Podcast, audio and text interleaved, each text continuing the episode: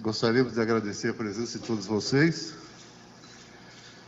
E o interessante para nós, através de vocês, é que essa fala chegasse a todos os simpatizantes do Criciúma Esporte Clube. Os torcedores, os nossos sócios patrimoniais, em especial aos nossos conselheiros vitalícios e os transitórios. Nós vamos fazer uns esclarecimentos aqui a respeito da nossa correspondência. Nós recebemos da mão do presidente a rescisão contratual no dia 13 de maio, exatamente no dia do aniversário do clube. Seria indelicado de nossa parte que nós estragássemos aquilo que nós sabíamos como surpresa de que iria haver uma homenagem à data festiva dos 73 anos. Por isso, nós seguramos a correspondência para o dia seguinte. E nos organizamos no dia de ontem à tarde, fizemos duas reuniões, face à importância desse ofício, né, enviado pelo presidente da executiva. Nós reunimos o Conselho Deliberativo, primeira hora da tarde, e na sequência nós nos reunimos com a GA, os seus representantes. Fizemos em conjunto um estudo de como que nós iríamos divulgar isso a todos vocês da imprensa e a todos os simpatizantes do Criciúma Esporte Clube. Marcamos então para que fosse feita esta coletiva. Então estamos cumprindo aquilo que nós estabelecemos, que foi manter a coletiva no dia de hoje. Bem, a nossa leitura com relação à rescisão contratual, ela se deu então no dia onde nós recebemos, no dia 13 de 5.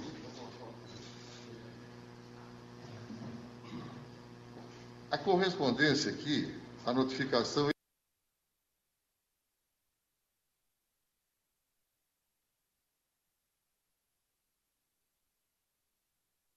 A nossa assinatura no dia 13 de maio. Esse interim, a resposta estaria com o nosso presidente executivo. Agora, gostaria de dizer a vocês que, pelo contrato da GA, dia 13 de maio era a data limite para entrega dessa rescisão. Então, por isso, essa coincidência do aniversário com a carta, o ofício, né, da rescisão contratual emitida pelo presidente. Eu não vou me alongar em todos os itens do ofício, mas gostaria de pelo menos ler, né, para que todos tivessem conhecimento do teor desse ofício, dessa notificação extrajudicial que nós recebemos. Entendendo ser o melhor para o clube, servimos-nos do presente para notificar vossas senhorias do início dos procedimentos que irão culminar na rescisão do contrato de forma unilateral pela GA, sem a incidência de qualquer multa, indenização ou ônus para a GA, na fórmula da cláusula 10.3 do contrato que estabelece. Então, o que estabelece o 10.3? Este contrato poderá ser rescindido pela empresa de forma unilateral, sem a incidência de qualquer multa, indenização ou ônus, desde que adimplente com todas as suas obrigações estabelecidas nesse contrato. Ao final de cada temporada esportiva, caso haja comunicação formal da empresa ao clube, tal decisão de rescisão unilateral pela empresa deverá ser comunicada por escrito ao clube em até 180 dias anteriores à última partida oficial do time na respectiva temporada, ou seja, 8 de 11 de 2020. Esse é o retrocesso dos 180 dias. Bem, para não me alongar, que eu precisava dizer em nome da diretoria aqui presente, né? Nós temos o secretário Vanderlei, o departamento jurídico Sorato, conselho fiscal à disposição de todos vocês para depois fazer as perguntas, né? Mas eu gostaria de dizer o seguinte,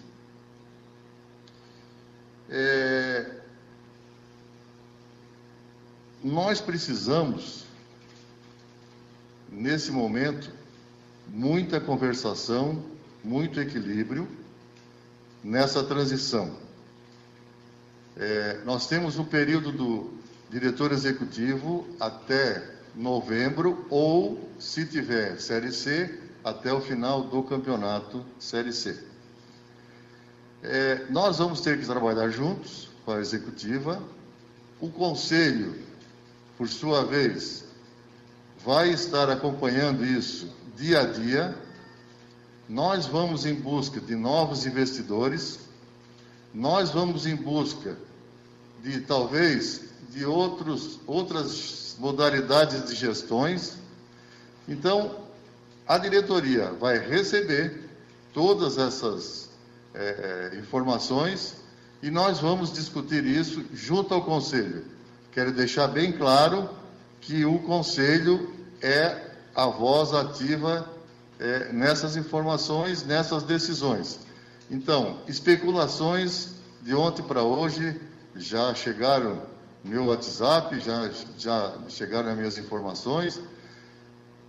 Nada oficial, já vou dizer para vocês, tá? Não temos nada oficial, tudo não passa de fofocas e articulações.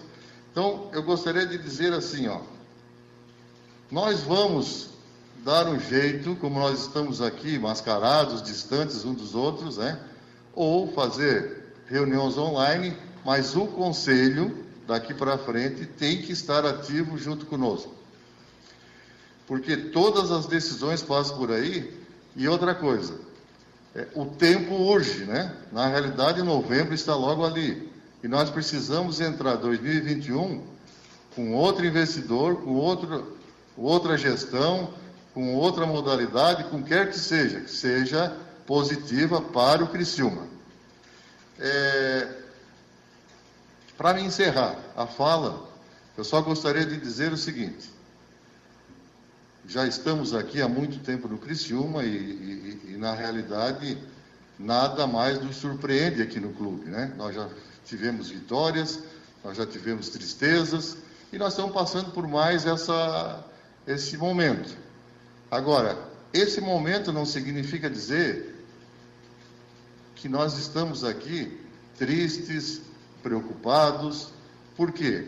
Porque o Criciúma, ele é conhecido mundialmente. O Criciúma é muito grande e nós vamos tratar o Criciúma como nós sempre tratamos, com aquele slogan, né? Alma, garra e coração. E nós vamos caminhando junto com o nosso Tigrão. Ok? Eu deixo, então, a palavra livre, né, para algumas dúvidas, né, que vocês tenham, e a diretoria toda aqui está à disposição. Alamir, bom dia. Bom dia a todos, colegas, aos diretores, pessoal do Conselho. Meu nome é Márcio Cardoso, represento a Rádio Dourado. O presidente sai no final do ano, né? Ele deixa de ser o gestor da GA. Ele continua como presidente do clube, mesmo deixando a GA, é uma dúvida que muita gente tem questionado. Como é que fica esse processo após a saída do presidente no dia 31 de dezembro? O presidente saiu, ninguém apareceu para assumir o clube. Como fica desta data em diante a administração do Criciúma Esporte Clube? Alemini, por gentileza. Boa pergunta, Márcio.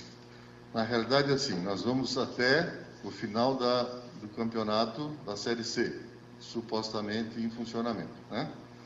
Ao final, o Jaime, como presidente da GA, se retira, mas ele ainda continua como presidente do Criciúma Esporte Clube. Aqui tem várias alternativas que vão poder compor. Nós podemos amanhã encontrar um investidor. Esse investidor vai acompanhar a executiva durante todo o restante do ano para ele pegar em 2021. Automaticamente, nesse interim, pode ser votado um novo diretor administrativo, vice-presidente administrativo. Ele pode... nessa ausência do Jaime, lógico que ele vai ter que pedir a sua saída, né, como presidente do Criciúma, logo em seguida o Conselho já votar o novo presidente, então é muito articulado aí, né? Mas se não acontecer absolutamente nada, nós vamos chegar no final do ano, o Jaime pede a sua saída, automaticamente o vice-administrativo seria o presidente. No atual momento, como não tem vice-administrativo, o vice-financeiro assume como presidente. Então, essas são as alternativas que se tem. Alamir, com a saída do Jaime Dalfarra, de nomes que vão aparecer, como tu disse, pela história do Criciúma, existe, no caso, às vezes, nomes podem ser negados pelo Conselho, tem que ser aprovado pelo Conselho Deliberativo. Como é que funciona esse processo? Explica para os torcedores que estão acompanhando, por favor. Bom, eu entendo assim, todo investidor que tem interesse em vir para o Criciúma, ele tem que vir com um plano de trabalho muito bem elaborado e muito bem subsidiado, né? Porque o Conselho, ele não tem dúvida, ele vai analisar isso, nós temos pessoas especializadas aqui, vocês estão vendo, né? Nós acompanhamos já a executiva já atual desde o início, por isso que a gente diz que hoje o clube é sanado, o clube não tem problema algum, todos os assuntos pertinentes à CBF, à Federação Catarinense, está tudo 100%. Por quê? Porque essa equipe aqui do Conselho Fiscal, essa equipe da diretoria, trabalha junto e ela exatamente sabe o que está acontecendo. Automaticamente, num plano desse, numa nova gestão, essa equipe vai analisar e vai levar ao Conselho para aprovação, ou não, né? Então, a definição final sempre vai passar pelo Conselho. Lamine, bom dia. Essa cláusula é uma novidade, foi uma novidade no contrato da GA, e como é que fica o Criciúma a partir de 2021, a questão financeira do clube, como é que ele vai sobreviver nesse princípio? Bem, o contrato com a GA é bem claro, Marcos, né? O presidente tem que nos entregar o Criciúma Esporte Clube zerado. Ou seja, o patrimônio tem que estar bem em dia. Se tiver que reformar, vai ter que reformar. Se tiver que pintar, vai ter que pintar. Em resumo, o patrimônio vai estar em dia. A parte legal... aí nós vamos ter o jurídico, né? Financeiro, que vão ver, porque isso aí sempre tem um desenrolar do futuro, né? Uma ação de hoje vai ser decidida lá na frente. Então isso aí, a parte legal também é bastante dúbia aí no processo, mas o Criciúma é isento. Então o próximo investidor, ele vai vir com o clube zerado. Não vai ter... Vamos exagerar um pouquinho aqui. Ele não vai ter funcionário, não vai ter ninguém. Jogador não vai ter ninguém, nem base, nada. Ele vai começar do zero. Por isso que nós, da diretoria e os conselheiros, né, vão ter um trabalho muito grande de buscar esse novo investidor. Por quê? Porque mesmo que seja 30 dias antes, ou 60, ele teria condições de avançar junto com a executiva atual, né? E ali vão fazendo os acertos e tal, de repente tem jogador que interessa, porque veja bem, vai estar zerado, mas significa dizer que os jogadores que estão, hoje eu poderia dizer que são do Criciúma Esporte Clube, porque para ele ser filiado à Federação Catarinense ou CBF, ele tem que estar fichado, registrado no clube. Então não é a GA que está lá na CBF, é o Criciúma Esporte Clube que está na CBF. Então Isso aí, o novo investidor, ele vai, sem sombra de dúvida, negociar para ficar com alguns jogadores se tiver interesse. Se não, o Jaime vai realmente pegar os seus jogadores e colocar isso em outro clube, se esse próximo não tiver interesse.